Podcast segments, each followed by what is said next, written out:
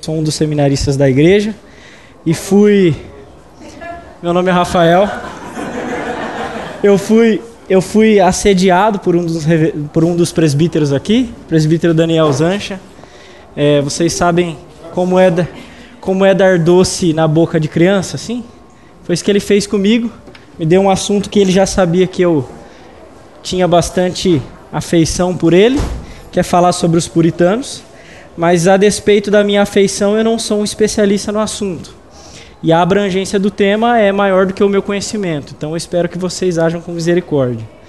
É, sobretudo, eu tentarei oferecer aquilo que é, há de melhor na, na teologia puritana e trata desse assunto que é a adoração mais especificamente o culto e seus elementos. Primeiramente, a proposta do Dani para mim era que eu falasse a respeito da eclesiologia mais voltada para adoração. A gente discutiu sobre é, a questão de trabalhar um pouco dos ofícios e achamos mais pertinente ficar com a adoração, que é o culto público, alguns elementos do culto, não todos. É, os elementos do culto que eu falarei vão ser mais especificamente a ceia do Senhor e a pregação que eu pretendo passar rapidamente pela pregação, já que é um assunto que tem sido é, bem comentado nos últimos tempos, inclusive na igreja brasileira. É, por que, que esse é de fato um assunto importante para nós? Um dos teólogos modernos, Terry Johnson, ele faz uma, uma pesquisa e na sua pesquisa ele chegou à conclusão que é justamente nesse assunto que nós, como tradição reformada, presbiteriana, vamos nos distanciar daqueles que são chamados de luteranos. Né? O Terry Johnson chega a dizer se o artigo pelo qual a igreja fica de pé ou cai é a justificação pela fé para Lutero, para nós é a adoração. Se o problema central, se o inimigo central da fé é as obras para os luteranos, para nós é a idolatria. E é no culto que nós devemos adorar a Deus corretamente, do modo como ele ordenou, e o Deus correto. Então, por isso, esse é um assunto tão caro para a gente e a gente herda muita coisa dos puritanos. Mas, mesmo herdando algumas coisas deles, nós deixamos a desejar em outras. E eu pretendo fazer alguns pontos de contato com a nossa realidade, até porque senão vai ficar uma aula de história. É, então, se nós fizermos algum ponto de, de, contato com a teologia deles, com aquilo que eles diziam que deveria ser feito e como nós agimos, é, será bom para nós, para a nossa saúde espiritual. Os pontos que eu quero trabalhar sobre a adoração puritana seria uma questão relacionada mais diretamente à teologia do culto. E já que a gente fala de teologia do culto, a gente deve falar do objeto da adoração. O Deus Trino é o objeto da adoração reformada. Um terceiro ponto, os puritanos e a pregação. E por último, eu quero falar sobre os puritanos e a ceia do Senhor. Naturalmente, eu vou focar em questões que podem ser mais desconhecidas para nós. Por exemplo, na pregação, eu não vou falar sobre como os puritanos desejavam e exigiam que o sermão fosse cristocêntrico, pois isso já tem sido esgotado para a gente. É, uma outra coisa é sobre o sermão expositivo. Nós sabemos que os puritanos zelavam e preferiam um sermão expositivo do que um sermão textual ou temático. Então não é algo que eu vou entrar. Eu vou tentar entrar em mais questões práticas, o como a pregação ocupava é, o centro do culto puritano. Continuando, irmãos, né, o nosso primeiro ponto aí, os puritanos e a teologia do culto. Fica difícil nós falarmos sobre culto sem antes falarmos sobre a eclesiologia. Como que os puritanos enxergavam a igreja? Porque é exatamente aqui que isso vai é, é isso que será determinante para que eles fizessem o culto do modo como eles faziam. A igreja era uma realidade espiritual. Um dos especialistas dos puritanos, que é o Leland Hyken, vai dizer que esse é o ponto principal do qual os puritanos se distanciam de todas as outras tradições. Na verdade, esse é aquilo que os puritanos fizeram de melhor, é aquilo que eles marcaram de melhor. O que, que significa que a igreja é uma realidade espiritual? Os puritanos, nessa ocasião, estavam resgatando a ideia do sacerdócio universal que os reformadores já haviam feito, Calvino, Lutero, Zwingli e outros, e aplicando a eclesiologia. É, e ao aplicar a eclesiologia, eles entenderam que muitas coisas precisavam ser reformadas ainda no culto público. Mas a gente precisa pensar no contexto do puritanismo. Qual que é o contexto? O contexto é a igreja da Inglaterra, a igreja anglicana, que ainda preservava certos ritos do culto católico. E os puritanos queriam se distanciar, distanciar delas. Quando os puritanos falaram que a igreja é uma realidade espiritual, as posições, na verdade, foram, foram diluídas. Por quê? Porque, ainda que haja autoridades na vida da igreja, todos nós temos acesso direto ao Senhor. E, portanto, a adoração cabe a cada um dos crentes. E isso constituía a ideia de que, de que a igreja é uma realidade espiritual. O, os puritanos eles anularam a, a diferença entre o clero e o laicato aqui né, que era algo que a, igreja anglicana ainda preservava. A diferença que vinha da igreja católica.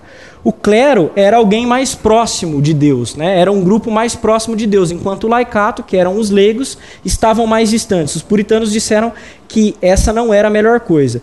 Os anglicanos eles preservaram a ideia de que as vestimentas dos, dos clérigos deveriam ser totalmente é, diferentes dos, dos leigos, porque havia diferença entre eles. Até isso mesmo os puritanos rejeitaram, por causa da ideia de que é, todos nós somos iguais diante do Senhor e devemos culto a Deus. Veja, isso não quer dizer em nenhum momento que não havia autoridade, que alguns eram autorizados a determinadas atividades dentro do culto e outros não. Isso quer dizer que no culto todos adoram a Deus. Uma das coisas que essa eclesiologia dos puritanos é, anulou também foi a maneira como o culto era realizado naqueles tempos. Em latim, a pregação era realizada em latim e, e até mesmo as canções eram realizadas em latim. Por isso, a gente vai ver reflexos de uma eclesiologia bíblica na vida dos puritanos. Esse, isso é, é, é, é, extremamente abrangente, é até mais do que eu tenho condição de falar aqui. Mas eles removeram muitas coisas no culto. A, a, mesa, que a gente vê a mesa do Senhor, na ceia, por exemplo, é algo que os puritanos trouxeram. Eles tiraram o altar, colocaram um, um púlpito de madeira é, com um, uma espiral, onde a palavra era pregada, e havia uma mesa, que era a mesa do Senhor ali, para mostrar que a comunidade estava perante o Senhor. E, e, não só o clero.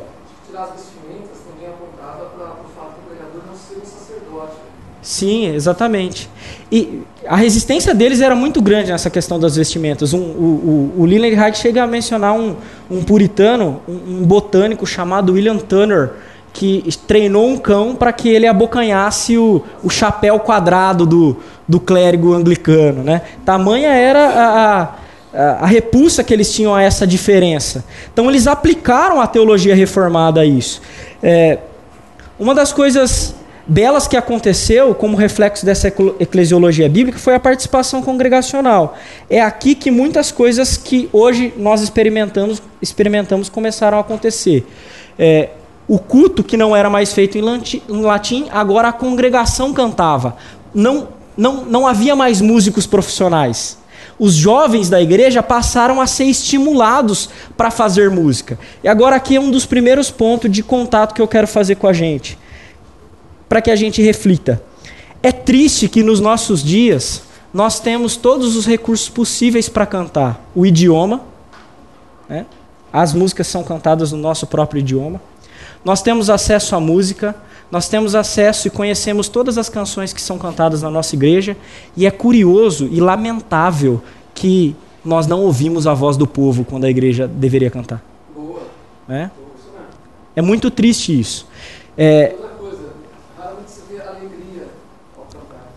Isso. Não, não tem um, um, um envolvimento emocional ao cantar.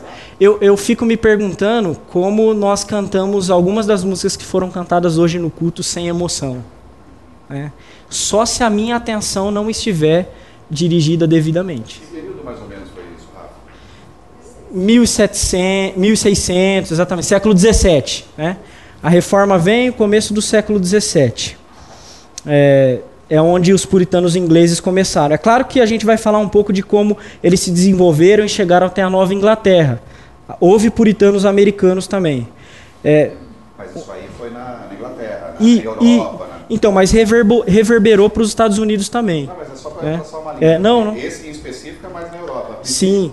Uma coisa importante, pegando, já que você fez essa pergunta, eu me lembrei de outra coisa, Edinho, é, é o fato de que os puritanos não, não foram um movimento extremamente monolítico. Alguns eram batistas, outros presbiterianos, alguns anglicanos. É verdade que aqueles que tentaram se preservar e se manter na igreja anglicana, pelo menos nos Estados Unidos, logo se tornaram congregacionais. Eles não conseguiram se manter debaixo do episcopado da igreja.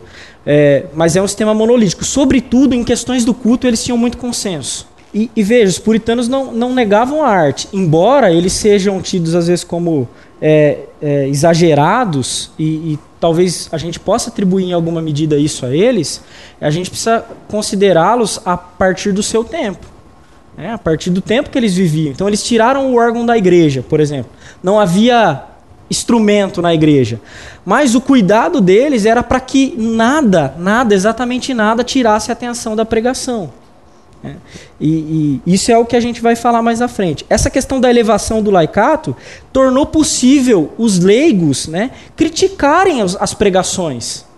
E isso é pertinente. Os puritanos aqui estavam resgatando a ideia de Atos dos Apóstolos, aonde o próprio Paulo, enquanto pregava, foi é, é à medida que ele pregava, era, era investigado se o que ele estava falando estava de acordo com a Escritura Sagrada. É, inclusive, ele mesmo vai dizer que os bereanos eram mais nobres do que os de Tessalônica. Então, na igreja, naquela época, antes dos puritanos, não havia isso. É claro, irmãos, que os puritanos beberam de Calvino, Lutero e de outros. A gente não pode desprezar isso. A questão é que eles estão num contexto diferente e estão indo um pouco além do que os reformadores foram. Isso é inegável. Um outro ponto, é um ponto extremamente importante para ele, é o princípio regulador do culto. O que é o princípio que regula o culto? É a escritura sagrada. É curioso que hoje em dia algumas das pessoas que têm sido chamadas e lidas pelos reformados, elas são chamadas de reformados e lidas pelos reformados, é, elas negam essa ideia do princípio regulador do culto. Recentemente eu li é, o John Frame né, contra é, a ideia do princípio regulador do culto. E nesse, nesse primeiro livro que eu citei para vocês no começo aí, do Terry Johnson, Adoração Reformada, ele vai rebater o frame com respeito ao princípio regulador do culto. Algo precisa regular o culto. Isso é, é inegável para a gente. Né? E é a escritura que, que regula o culto. O Terry Johnson ele chega a dizer o seguinte: o culto bíblico não é simplesmente aquele que menciona ou utiliza a Bíblia. O culto bíblico é aquele que, te, que, que está saturado da Escritura, no seu conteúdo, na sua forma e no seu objetivo. Então, esse é o culto regulado pela Escritura, ele está saturado dela. Né? E ele precisa estar, porque se nós dermos vazão à, à, à modernidade, é, logo a gente não terá mais um culto cristão. E eu vou mostrar isso para vocês de acordo como o Bick e o, e o Mark Jones citam William Perkins falando sobre essa questão do princípio regulador. Vou pedir para alguém, para que alguém leia para mim, por favor. Além da idolatria de falsas concepções de Deus e de Cristo, Perkins afirmou que o segundo tipo de idolatria era quando Deus é adorado de uma maneira diferente, com o uso de meios diferentes do que ele revelou na palavra. Pois quando os homens prescrevem uma adoração inventada, também prescrevem um Deus inventado. Para Perkins, adorar, de acordo com a palavra, era adorar o Deus verdadeiro. Adorar contrariamente à palavra era adorar um Deus completamente Está aí a necessidade é, gritante de um princípio regulador, de que a escritura é o princípio regulador. Para os puritanos, e, e, o Perkins talvez seja um dos mais eruditos entre os puritanos, né? Ele vem um pouco antes dos grandes figurões aí dos puritanos, do, do Joe Owen, do John Bunyan, do Rutherford daqueles que compunham a Assembleia de Westminster, mas esses caras beberam nele, né? beberam no Perkins. É, e qual que é o problema mais grave aí? O problema mais grave é que se nós não temos um princípio regulador, então nós temos qualquer outro Deus que não é o Deus da Bíblia. É, o Terry Johnson falando sobre o princípio regulador, ele vai dizer que se a gente negar o princípio regulador, a gente vai negar outras doutrinas. Por quê? A doutrina de Deus e do homem. Porque a distância entre Deus e o homem é muito grande. Como que é então a maneira correta de adorar a Deus? Não tem nenhuma maneira? Se eu não adotar um princípio regulador, o culto pode ser qualquer coisa. Então, é, é, é de fato um assunto muito importante. O Bick e o Mark Jones continuam citando Perkins. E ele diz assim: depois de advertir contra tal idolatria, Perkins conclui seu estudo sobre a regra de adoração divina com o um ensino prático de que não pode receber o nome de adoração a Deus nada que ele não tenha ordenado em sua própria palavra e não nos tenha determinada como sua autêntica adoração. Então, de acordo com Perkins, a palavra de Deus é a fonte e a regra do, da verdadeira adoração. Nós não podemos negar isso, meus irmãos. Né? Algumas pessoas podem dizer assim: ah, mas eu gostaria de um culto mais moderno ou um culto que. A, a, as minhas emoções fossem mais afloradas. Algumas pessoas buscam isso. Mas o problema é que as nossas emoções não são dirigidas pela Escritura, porque se fossem, nós não estávamos buscando isso, estávamos buscando uma adoração de acordo com como está prescrita pela Escritura Sagrada. E é isso que os puritanos zelavam. A gente pode pensar que é, esse zelo dos puritanos ele era só fanático e não havia vigor espiritual a gente pode pensar que a gente precisa da teologia reformada e do fogo dos pentecostais. Nada mais longe da verdade, meus irmãos. Porque se a gente falar de verdadeiro avivamento, de coração devoto ao Senhor, inclinado a adorar o Senhor, nós não precisamos do fogo pentecostal. Nós precisamos do fogo bíblico, que é eu acho que é um avivamento aleatório, ou melhor, algo que é, que é dado o nome de avivamento, né? que, que que trabalha só na superfície das nossas emoções, não atinge de fato o nosso coração e está está mais está mais relacionado com os movimentos, né? Isso, com euforia, está mais relacionado com isso, mais do que com devoção e inclinação a Deus, de fato, né? É, isso.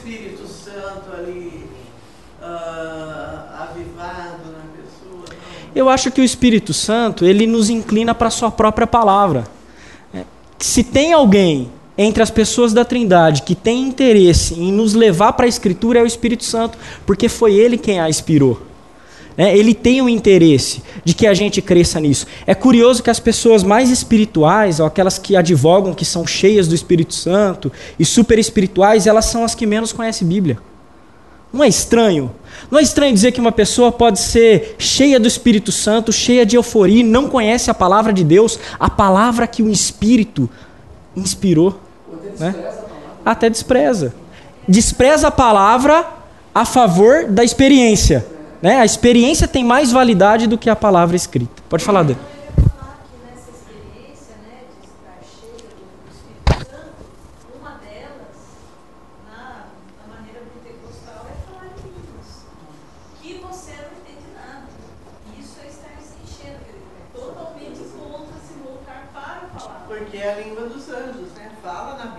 Então, então, mas a língua dos anjos. Isso. É assim, não é um tema que eu quero entrar agora, né? Mas já que foi levantado, eu só vou dar a posição reformada sobre isso. Primeiro, quando a escritura fala de língua dos anjos, Paulo está falando de uma hipérbole, né? Ele está usando um recurso literário, uma hipérbole. Não existe língua dos anjos. Quer uma prova disso? Anjos por em várias ocasiões apareceram na escritura sagrada, em várias ocasiões. E qual a língua que eles falaram? A língua dos homens. Né? Anjo é um ser espiritual, não tem prega vocal. Então, irmãos, é, não pode ser línguas angelicais que não são entendidas. Pelo contrário, as línguas distribuídas lá em Atos dos Apóstolos tinham é, um caráter idiomático, eram línguas idiomáticas que pretendiam anunciar o evangelho de Cristo, fazer Cristo conhecido. Lembra que aqueles ouvintes que vinham de várias regiões do mundo diziam: ouvimos coisas a respeito do Senhor na nossa própria língua. Então, eles ouviram as coisas na própria língua deles, não eram línguas de anjos, eram de fato línguas de homens.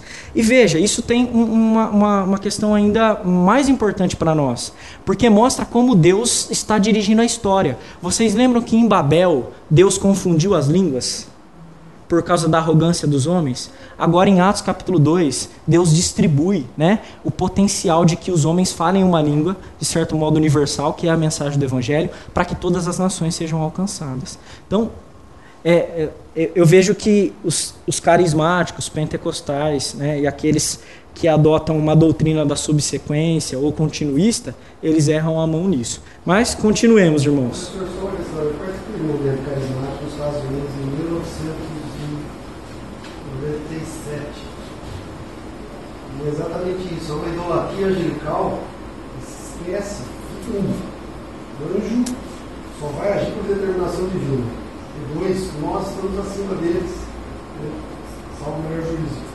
As pessoas começam a olhar para anjo, etc., e colocando no certo idolatria. Não, anjo não é. Anjo, ele vem para cumprir a ordem e não fala nada, né? Ele vem, cumpre a ordem de Deus, traz a bênção de Deus e, né? e vai embora. A escritura diz que são conservos nossos, né? Então, são servos que servem o reino de Deus. Uma das coisas importantes que os puritanos zelavam muito, irmãos, e aqui eu acho que a gente pode fazer alguns pontos de contato gastar um tempo, mas não longe dos nossos símbolos de fé.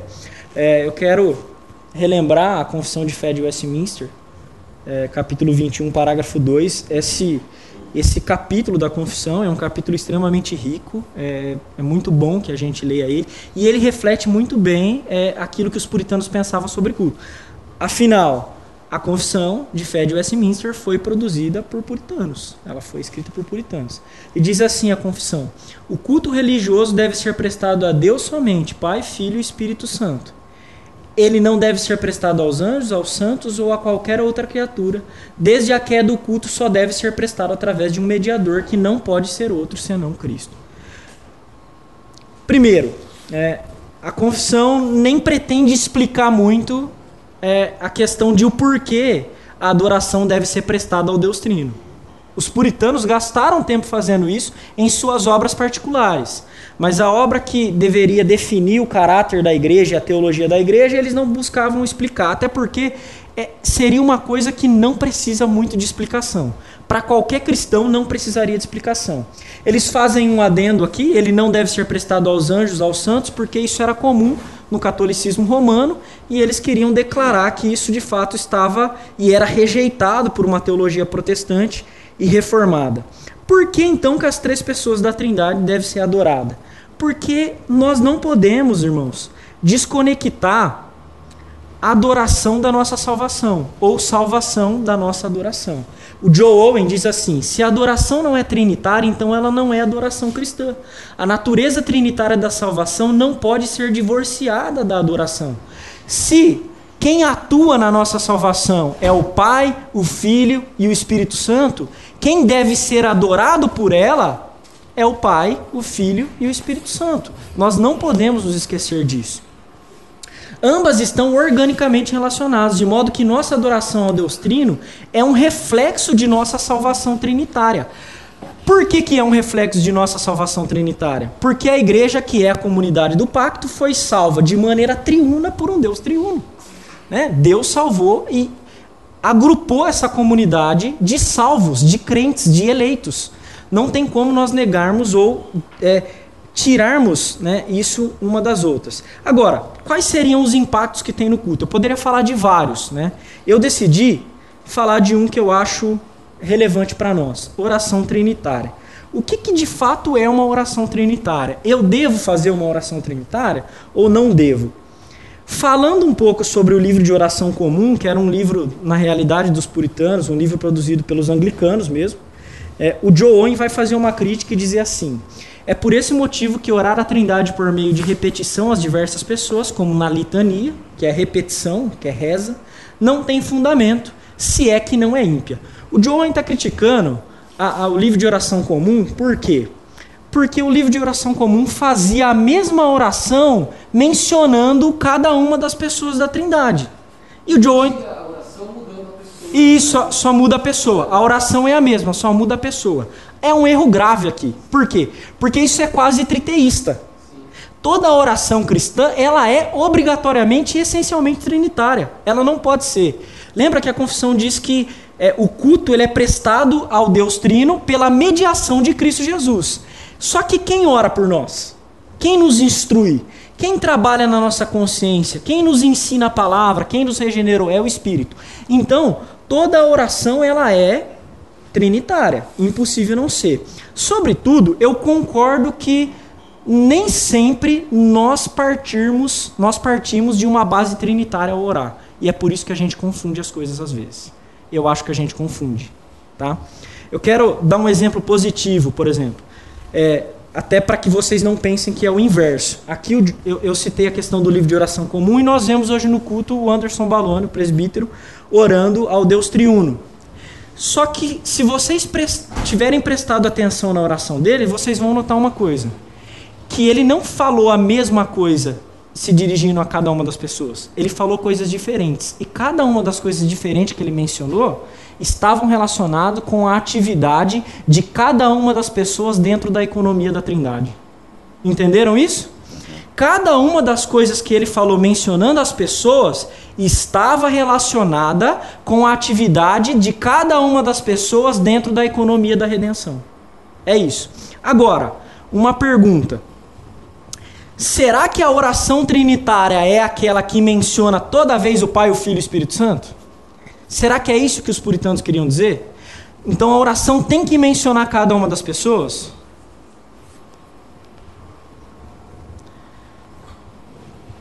Eu penso que não, irmãos. Eu acho que nós não precisamos mencionar cada uma das pessoas. Nós podemos até mesmo orar só ao Pai.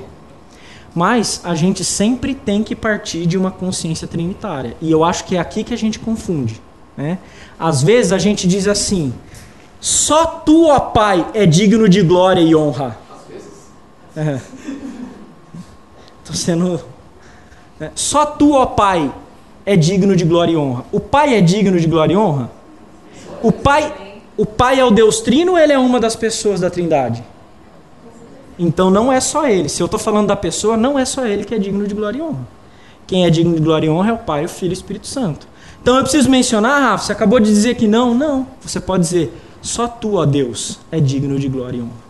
Então a nossa consciência precisa ser trinitária, irmão. Porque isso reflete o que é adoração cristã. Então, a, a, minha crítica é essa. Sobretudo, a gente pode orar pelo Pai pela mediação de Cristo Jesus através do Espírito Santo, que é a linguagem que os puritanos resgatavam lá de Efésios capítulo 2, 18, né?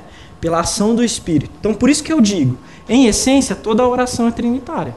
Impossível não ser, senão não é oração e não é recebida. É.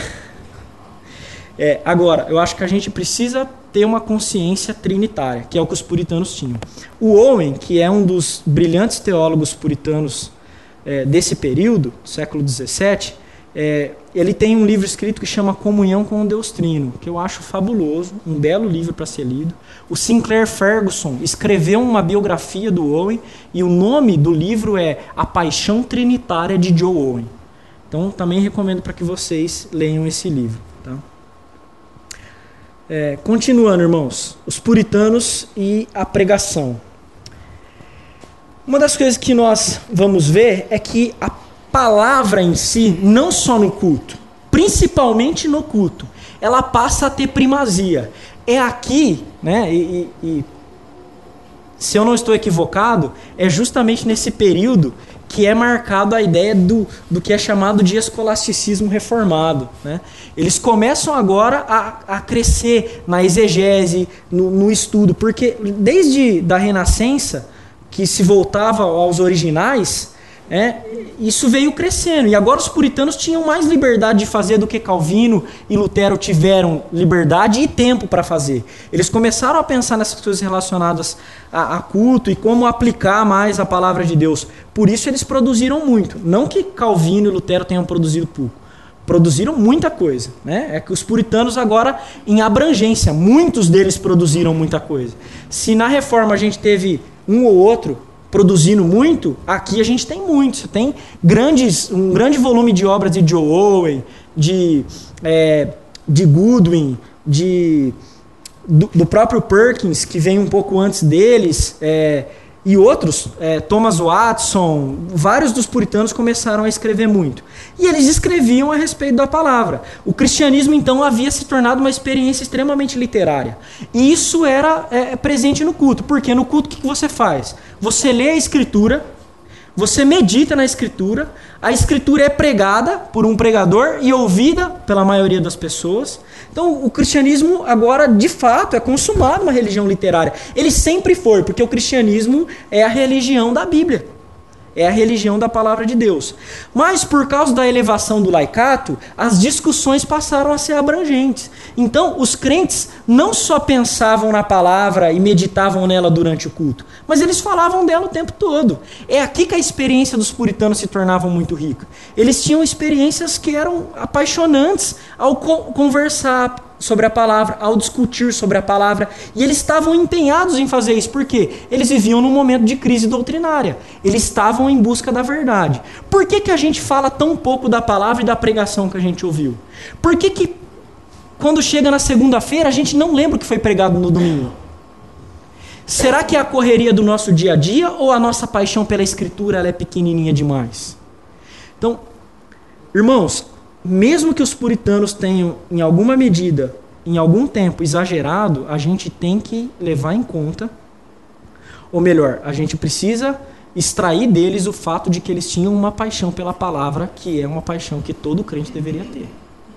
E nós, normalmente, não temos essa paixão pela palavra de Deus. É, quantas vezes nós queremos decorar um texto bíblico? Quantas vezes nós queremos se localizar na Bíblia? É, uma, uma outra coisa. Os puritanos achavam, de fato, que um ministro precisava de intelecto. É o que eles chamavam de santos e doutos homens. Os homens precisam ser doutos e santos. Santos e doutos. Um ministro não pode ser só santo. E ele também não pode ser só douto. O ministro precisa ser santo e douto. Alguém é, já disse em várias ocasiões que a erudição cristã está indo por água abaixo. Não há mais eruditos cristãos. E, e, isso é um desafio que os puritanos também enfrentaram na época deles. É por isso que eles queriam ouvir pregações que eram bíblicas, que partiam de ministros que estudavam a escritura com seriedade. É, o Edward Dering é, diante de uma pregação para a rainha, disse o seguinte: De todas as misérias que a igreja é afligida, nenhuma é maior que esta, que seus ministros sejam ignorantes e nada tenham a dizer. Isso aqui é Bíblia, viu, irmãos? Isso aqui está lá em Malaquias. Da boca do sacerdote procede a instrução. É, é, claro que o sacerdote é diferente hoje, mas o peso é maior. Por quê? Porque todo mundo precisa saber o que falar agora. O cristão precisa ser, de em alguma medida, erudito e principalmente o ministro precisa ser. Um dos desafios marcantes que os puritanos enfrentaram foi que, no período deles, eles descobriram que 171 ministros anglicanos, de 311, mais de 50%, não sabiam recitar os Dez Mandamentos. Se espante, 33 dos quais não sabia onde encontrá-los. Estou falando de ministros, tá? Ministros do Evangelho. 30 não podiam dizer aonde aparece o Pai Nosso na Bíblia. E 27 não podiam nomear o seu autor. 10 não podiam recitá-lo. Então, é, houve um anti-intelectualismo no período. Só que eu acho, né, isso é um achismo meu, que esse anti-intelectualismo do período dos puritanos era porque eles preteriam o ensino para buscar o poder, principalmente na igreja anglicana. E isso eles ainda carregavam da igreja católica.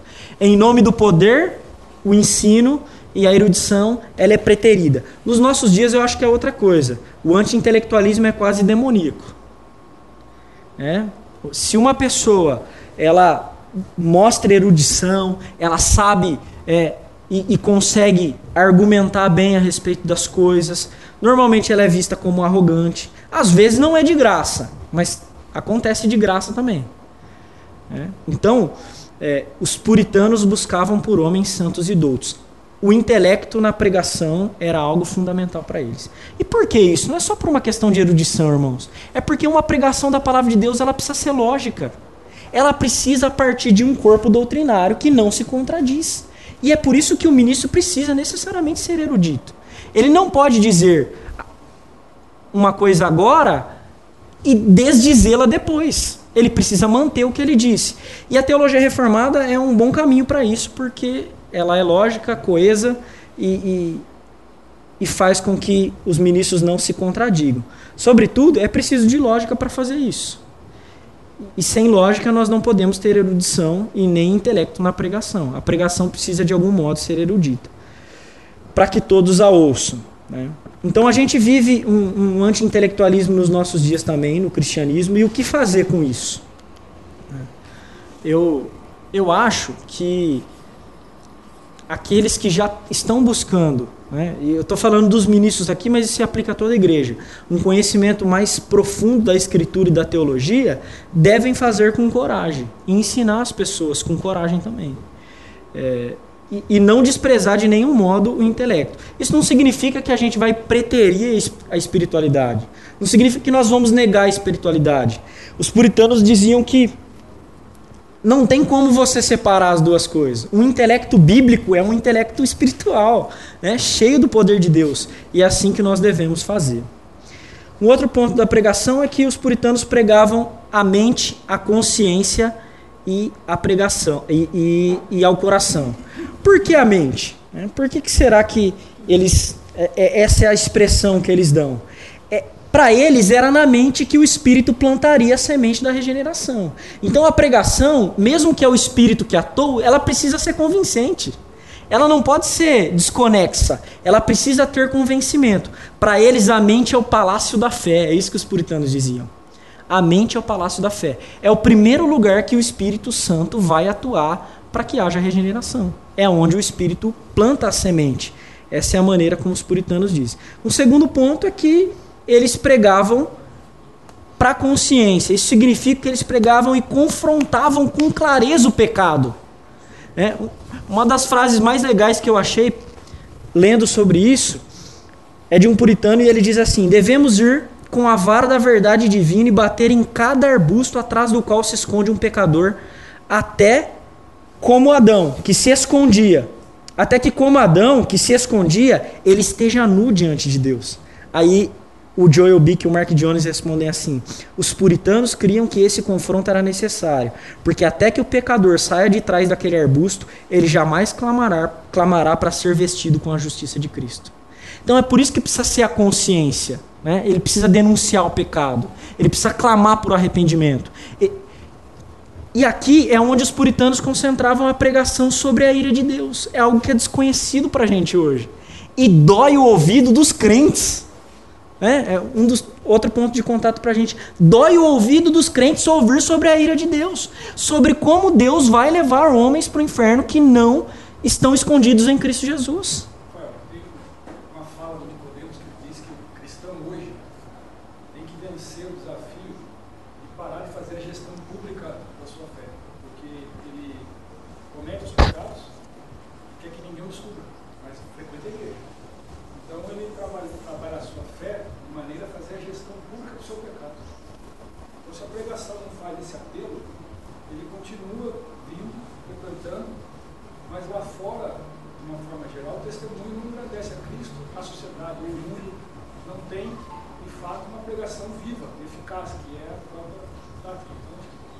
Sim. E os ministros que desprezam essa atividade, eles vão pagar um preço maior. Porque eles permitem, né, ao não pregar a consciência, que as pessoas continuem a viver desse jeito. Né? É responsabilidade do ministro pregar a consciência. Pelo menos era para os puritanos. É, outra coisa era pregar ao coração.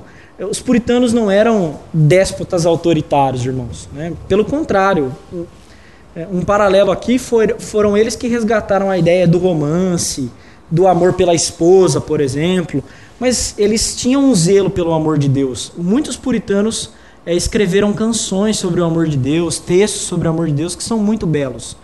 É, um dos puritanos diz assim sobre pregar ao coração: Nós somos enviados para, é, nós não somos enviados para mandar escravos remar numa galera, que é uma antiga embarcação de guerra nem para enviar homens brutos para a execução na fogueira, mas ele, Cristo, nos envia, nos envia para conquistar-vos, para ser descônjuges, para casar-vos com Cristo.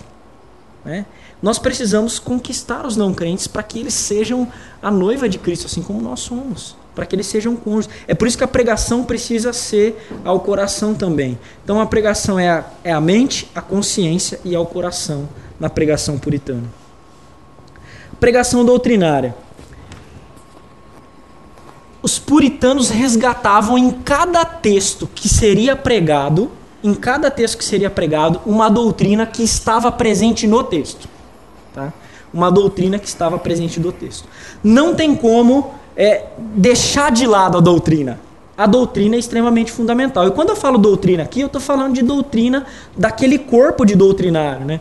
Eles, é, daquele corpo doutrinário da fé reformada. Os puritanos chamavam isso de corpo da divindade, como as doutrinas eram bem harmoni é, é, estavam em harmonia, eram bem harmônicas.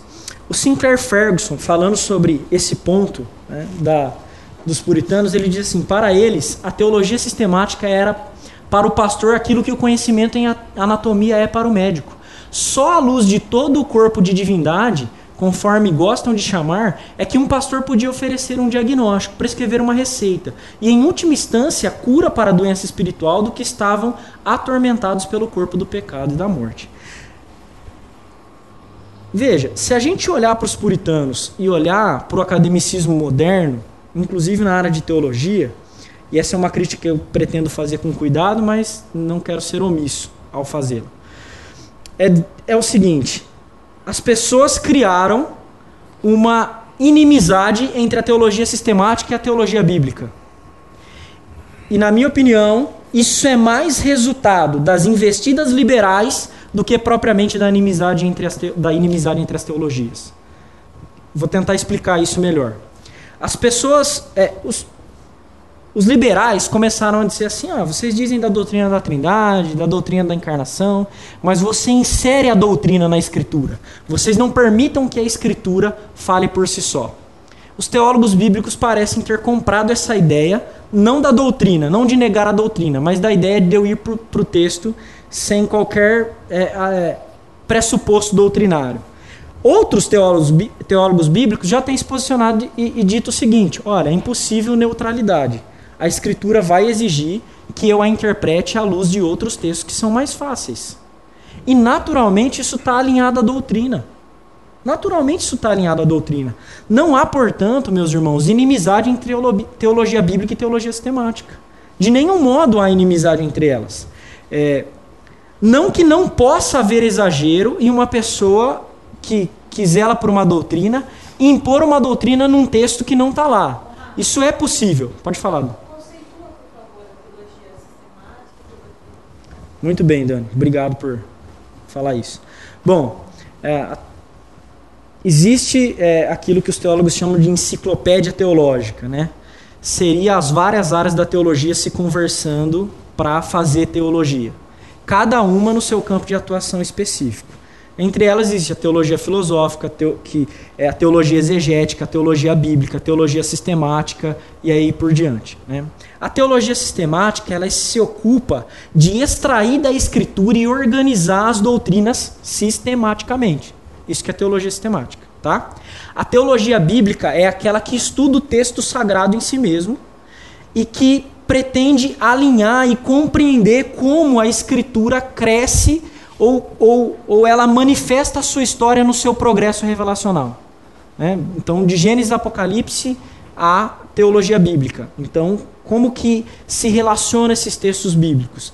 Ela se preocupa com o texto, enquanto a doutrina, a teologia sistemática, está preocupada em extrair de cada um dos textos e organizá-los. É, é, é, a sistemática que faz. Né? Vou dar um exemplo.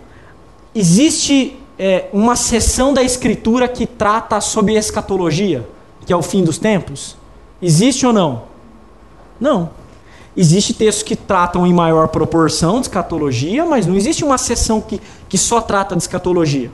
Então, os sistemáticos vai fazer o quê? Ele vai estudar esses textos e vai organizar, agrupá-los para fazer a doutrina.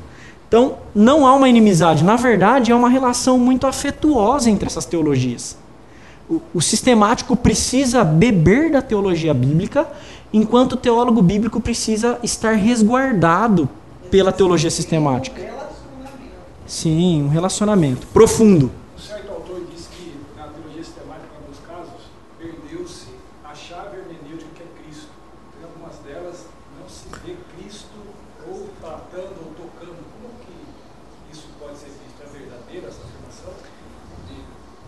ao que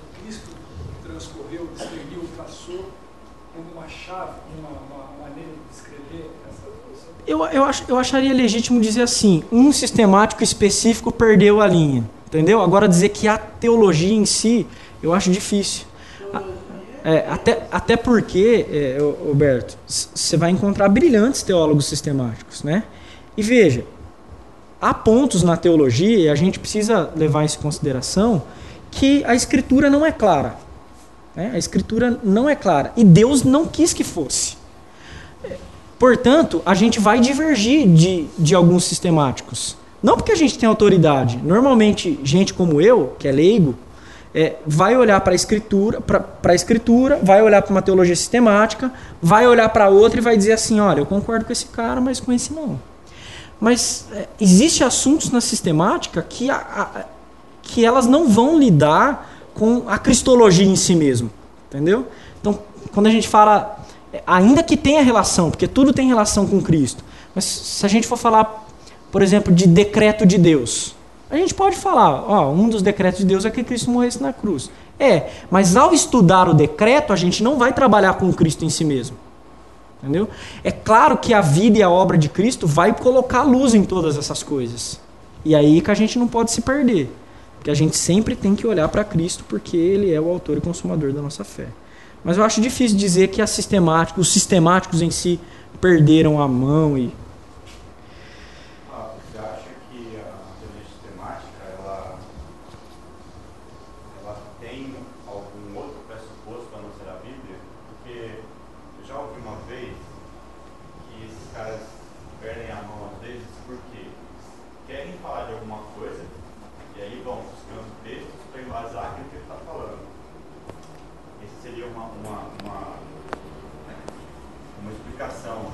Sim. Eu acho que acontece. Eu acho que acontece. Mas assim, generalizar a teologia como um todo para dizer isso, eu acho um grande equívoco. Então, por exemplo, vamos. São os, às vezes os caras que se metem a fazer sistemática e não fazem, não são. É, então, eu vou dar um exemplo para você. É, na Inglaterra pós-avivamento, né, século, acho que é começo do século XIX, se alguém souber, me corrija, por favor. Surgiu um personagem chamado Charles Finney. É, o Finney foi o responsável pela, pelo pragmatismo na igreja. Ele era um advogado, ele não tinha formação teológica e ele escreveu uma sistemática. Hum? O que, que você aproveita da sistemática dele? Nada. Pode pegar e jogar no fogo. Não aproveita nada. Aí as pessoas pegam esse tipo de sistemática e querem falar assim, ah, isso aqui é sistemática. Agora, leia um puritano, que todos, ele tinham, tinham, todos eles tinham esse teor doutrinário aflorado. Pega um puritano e leia. Em cada página de um livro puritano, você vai encontrar uma infinitude de textos bíblicos embasando a, a teologia dele. Eu tive esse... Essa é. é. eu, tive, eu tive essa impressão com, com o Joe Owen, por exemplo. E, e ele citava textos, lendo Joe Owen, ele citava textos que eu dizia assim, cara, de onde ele tirou esse texto? Aí eu ia lá investigar o texto, nossa, tá aqui, né? Você quer ver por que, que os puritanos eram habilitados de algum modo para fazer isso? Hoje a gente tem internet, o, a maioria, a maioria não, muitos dos pastores têm logos, que é um programa que você coloca uma palavra lá, ele joga tudo lá. Os puritanos não tinham isso, meus irmãos. Eles não tinham isso. Eles conheciam muita escritura. Conheciam. Então, quem está falando desse peso doutrinário não é alguém que desconhece escritura. É alguém que tem muita afeição, inclusive a afeição que a maioria de nós não tem. Eles Entendeu? Pela escritura. Materiais, né? Outros comentários. Não tinham, né? O que eles tinham para para se apoiar, ou melhor, muita coisa do que eles tinham para se apoiar, eles tinham que desprezar. Eles tinham que saber separar. Por isso que eles precisavam conhecer Bíblia muito bem, Bíblia muito bem. Um exemplo disso, Tomás de Aquino foi um brilhante é, pensador da Igreja Católica. Acertou em alguma coisa? Claro que acertou em alguma coisa. Os puritanos leram muito ele, especificamente Owen. Leu muito, mas o quanto ele teve que jogar fora de Aquino? O quanto ele precisou conhecer Bíblia, Bíblia para jogar fora? Né? Oi? Para refutá-lo. Então, eles sabiam, a, a, base do debate puritano era extremamente bíblico. Só para você ver como eles sistematizavam até a educação. O meu avô, ele tinha caderninhos de estudos bíblicos por tema. Então, às vezes, ele estava estudando uma coisa, determinada coisa tinha a ver com aquele tema. Ele ia lá e anotava aqueles textos. Aí outras coisas tinham a ver com outro tema. Então, meio que isso que o software faz, esse tipo de coisa. Então, só pra, assim, a minha cabeça não é mais assim. Até para ver a maneira como se raciocinava, né? Pô, como o cara conseguia sistematizar isso? Era pedacinho por pedacinho, Sim, né? é, não era fácil. Era muito mais difícil. Eles tinham que conhecer e decorar. Muitos puritanos sabiam livros inteiros da Bíblia de cor. Então, e acho que não é algo que, embora não seja obrigatório para cada um de nós, não é algo que seria errado se a gente buscasse fazer. Não acho que seria. Eu acho que, aliás, a gente devia nos incentivar uns aos outros a retomarmos certas posturas, certas maneiras, usando exemplar, certas maneiras de estudar. Sim, Lembra que eu te perguntei da oração uma vez? Você foi, Lembro. pesquisou e me respondeu? sim. E outra, eu vou, eu vou- assim, a gente lê muito livro bom, e tem mesmo muito livro bom, mas o nosso conhecimento bíblico às vezes é pífio. Isso, isso não está certo, irmãos. Né? O Spurgeon dizia assim: é, leia bons livros, mas more na Bíblia. É, ou visite bons livros, mas more na Bíblia. Então, nós precisamos conhecer a Escritura. Sobre a ceia, esse é meu último ponto. Eu acho que é o mais complicado. Eu não, ten- não vou entrar em questões muito polêmicas desse assunto. Mas os puritanos, já na época deles, foram herdeiros do grande, do grande debate sobre a ceia. Eu vou dar uma síntese do contexto que eles chegaram nesse debate sobre a ceia. É, e, e é exatamente aqui que é onde a reforma reformada e a reforma luterana vão se distanciar. É exatamente aqui. O, o Lutero fez uma teologia a respeito da ceia muito parecida com o catolicismo. As quatro posições que, que são utilizadas hoje a respeito da ceia são a transubstanciação, que é a posição católica, a consubstanciação, que é a posição luterana, a memorial ou memorialista, que é a posição zwingliana, e a presença real, que é a posição calvinista. Nós, calvinistas, reformados, adotamos a presença real como base da nossa, da nossa doutrina a respeito da ceia. A transubstanciação é aquilo onde o elemento se torna o corpo e o sangue de Cristo. Enquanto na consubstanciação, Lutero dizia que Cristo está sobre os elementos. Né? Não do mesmo modo, mas é muito parecido, de fato. O Zwinglio rejeitou isso. Ele disse assim: Lutero, não pode ser que Cristo está nos elementos. Porque quando Cristo diz que eu está, é fazer isso em memória de mim, ele está falando de um memorial. Né? E o Zwinglio disse assim: não, é só um memorial. Cristo não está presente na ceia, nem nos elementos, nem fora dele. Mais tarde, né? Isso depois de um grande debate onde houve mesmo distanciamento entre as tradições aí, que foi no colóquio de Marburgo em no dia 1 ao dia 4 de outubro de 1529. O rei Filipe, para tentar aliviar o debate entre os protestantes, fez um colóquio para que eles discutissem e não houve consenso. Eles não discutiram só isso, mas nisso específico não houve consenso, então o Zwinglio foi para um lado e o, e o Lutero foi para o outro. Quando chegou o nosso amigo João Calvino, ele disse o seguinte: nem Lutero, nem Zwinglio, os dois estão errados. Né? Não pode ser só um memorial, porque a ceia é um sinal do pacto.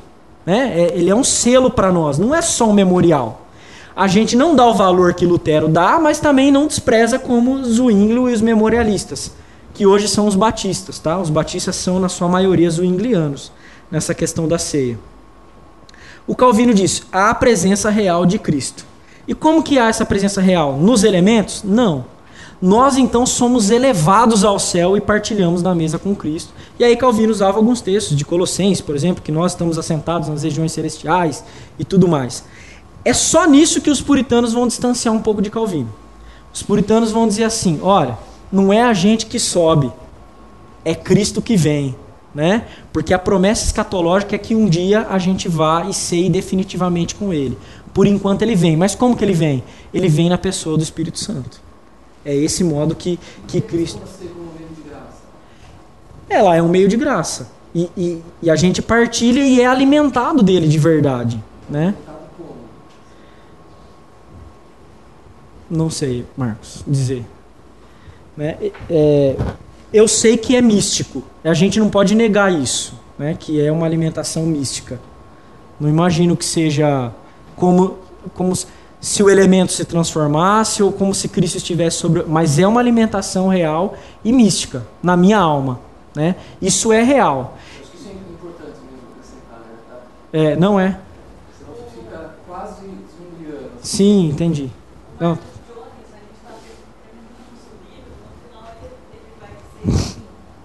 que a ceia é, deveria ser vista como a expressão mais visível de Cristo hoje.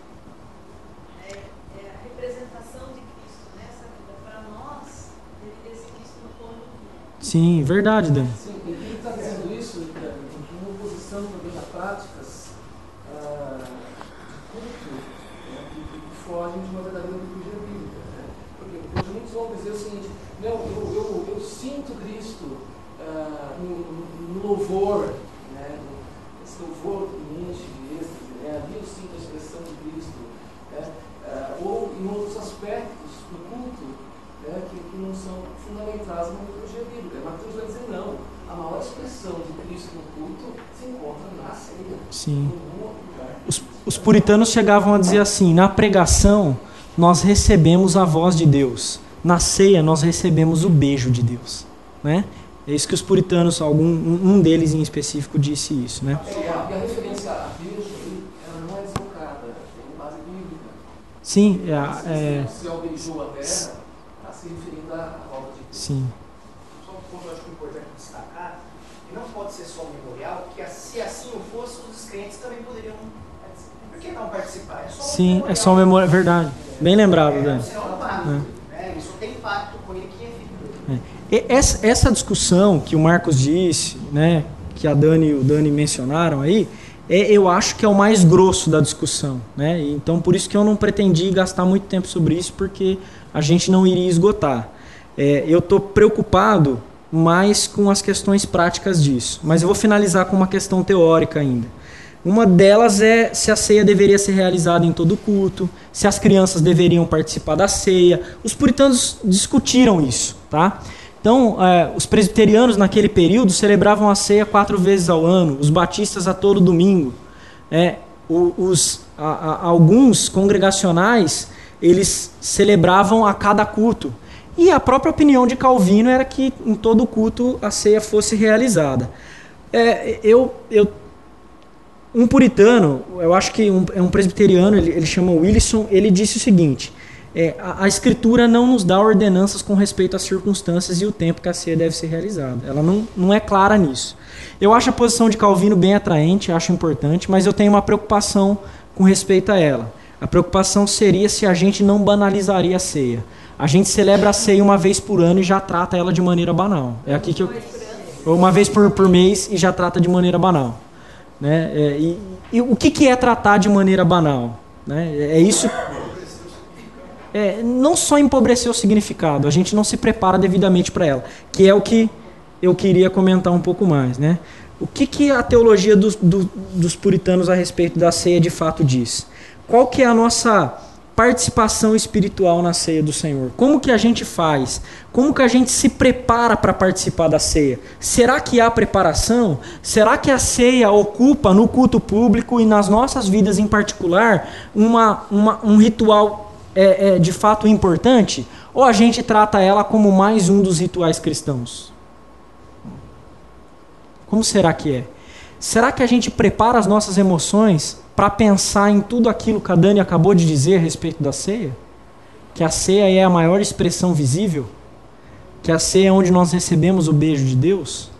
Será que as nossas emoções são dirigidas a fim de que na ceia os nossos corações sejam inundados de tristeza e alegria ao mesmo tempo?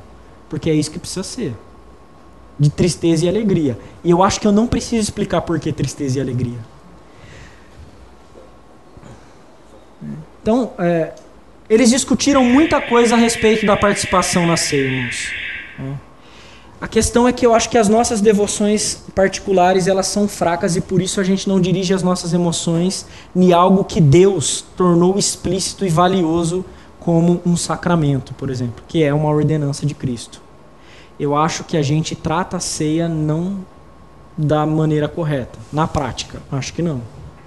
Eu acho que nós falhamos. Nós não preparamos as nossas emoções para isso. É, eu termino dizendo sobre isso né, que deve haver um envolvimento emocional como parte integrante do sacramento. Né? O envolvimento emocional é parte tão integrante dos sacramentos que deve contar com emoções variadas. Se essas emoções estão em conflito, o crente deve ser encorajado para a tristeza, pois os pecados do crente levaram Cristo à morte.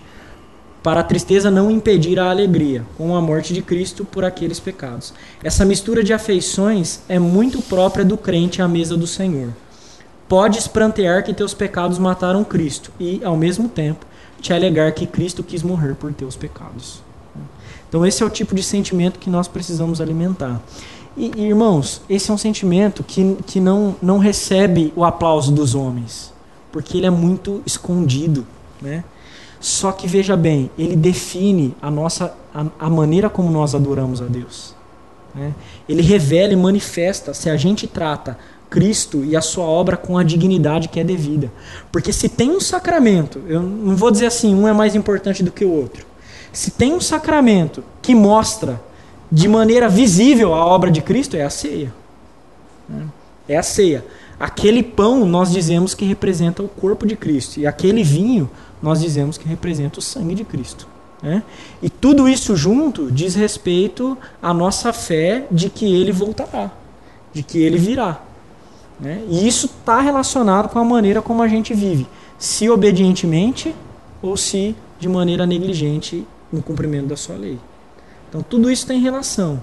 E eu acho que destratar a ceia é destratar o evangelho. Quando nós lidamos com a ceia de maneira negligente, é como um ateu que não quer ouvir a mensagem do Evangelho. É. A ceia não é só um memorial, por isso nós precisamos dessa tratativa. Não é ela que salva, né? Não é ela que salva. Nós não matamos Cristo na ceia de novo, como fazem os católicos, tá? Mas a ceia, de fato, tem um valor especial para nós. É isso, meus irmãos. Obrigado por me ouvir. Depois vocês podem perguntar para o Dani Zanche, para o Marcos Romano e para o Reverendo Hélio. Mas olha, eu, eu gostei muito e, e, acho que esse final ainda me deu um desejo, muito grande de ouvir. Uh, e acho que seria muito pertinente estar para a igreja uma aula só sobre preparo emocional, muito para ser. Sim. E, devido à abrangência do assunto, eu corri o risco de ser simplista. Talvez eu tenha sido né? Mas eu espero ter colocado alguma faísca no coração de vocês para que vocês, se atraídos por algum dos, dos temas abordados, possam buscar. Vamos orar? Deus amado, nós te louvamos pela tua grandiosa glória. Te louvamos, ó Senhor, porque o Senhor é bondoso e se manifesta a nós de várias maneiras. Mas, nos últimos dias, Senhor, o Senhor se manifestou de modo especial na pessoa de Cristo e tudo aquilo que nós precisamos saber está escrito na tua santa palavra. Nós te louvamos, ó Deus, porque o Senhor cuida de nós em cada detalhe. Porque a despeito da nossa ignorância, o Senhor tem nos sustentado. Faz de nós, Senhor, homens e mulheres, cristãos, que amam a tua palavra e que vivem, Senhor, cercados de homens e mulheres que conversem, que pensem, que dialoguem sobre ela. Que o nosso tempo seja preenchido com as coisas que não são descartáveis, Senhor, mas com as coisas que apontam para a vida eterna, com as coisas lá do alto. Nos ajuda, Senhor, a que os nossos pensamentos venham a ser ocupados de toda a verdade bíblica, Senhor, e que essas verdades queimem no nosso coração. Não sejam só, Senhor, mais um peso intelectual, não sejam só mais um conhecimento agregado, Senhor, a muito que nós já sabemos, mas, sobretudo, Senhor, seja um modo de, na mente, na consciência e no coração, sermos dirigidos para a tua própria glória, Deus. Nós te louvamos e te agradecemos pelas tuas grandes misericórdias, em nome de Cristo Jesus, o nosso Salvador. Amém.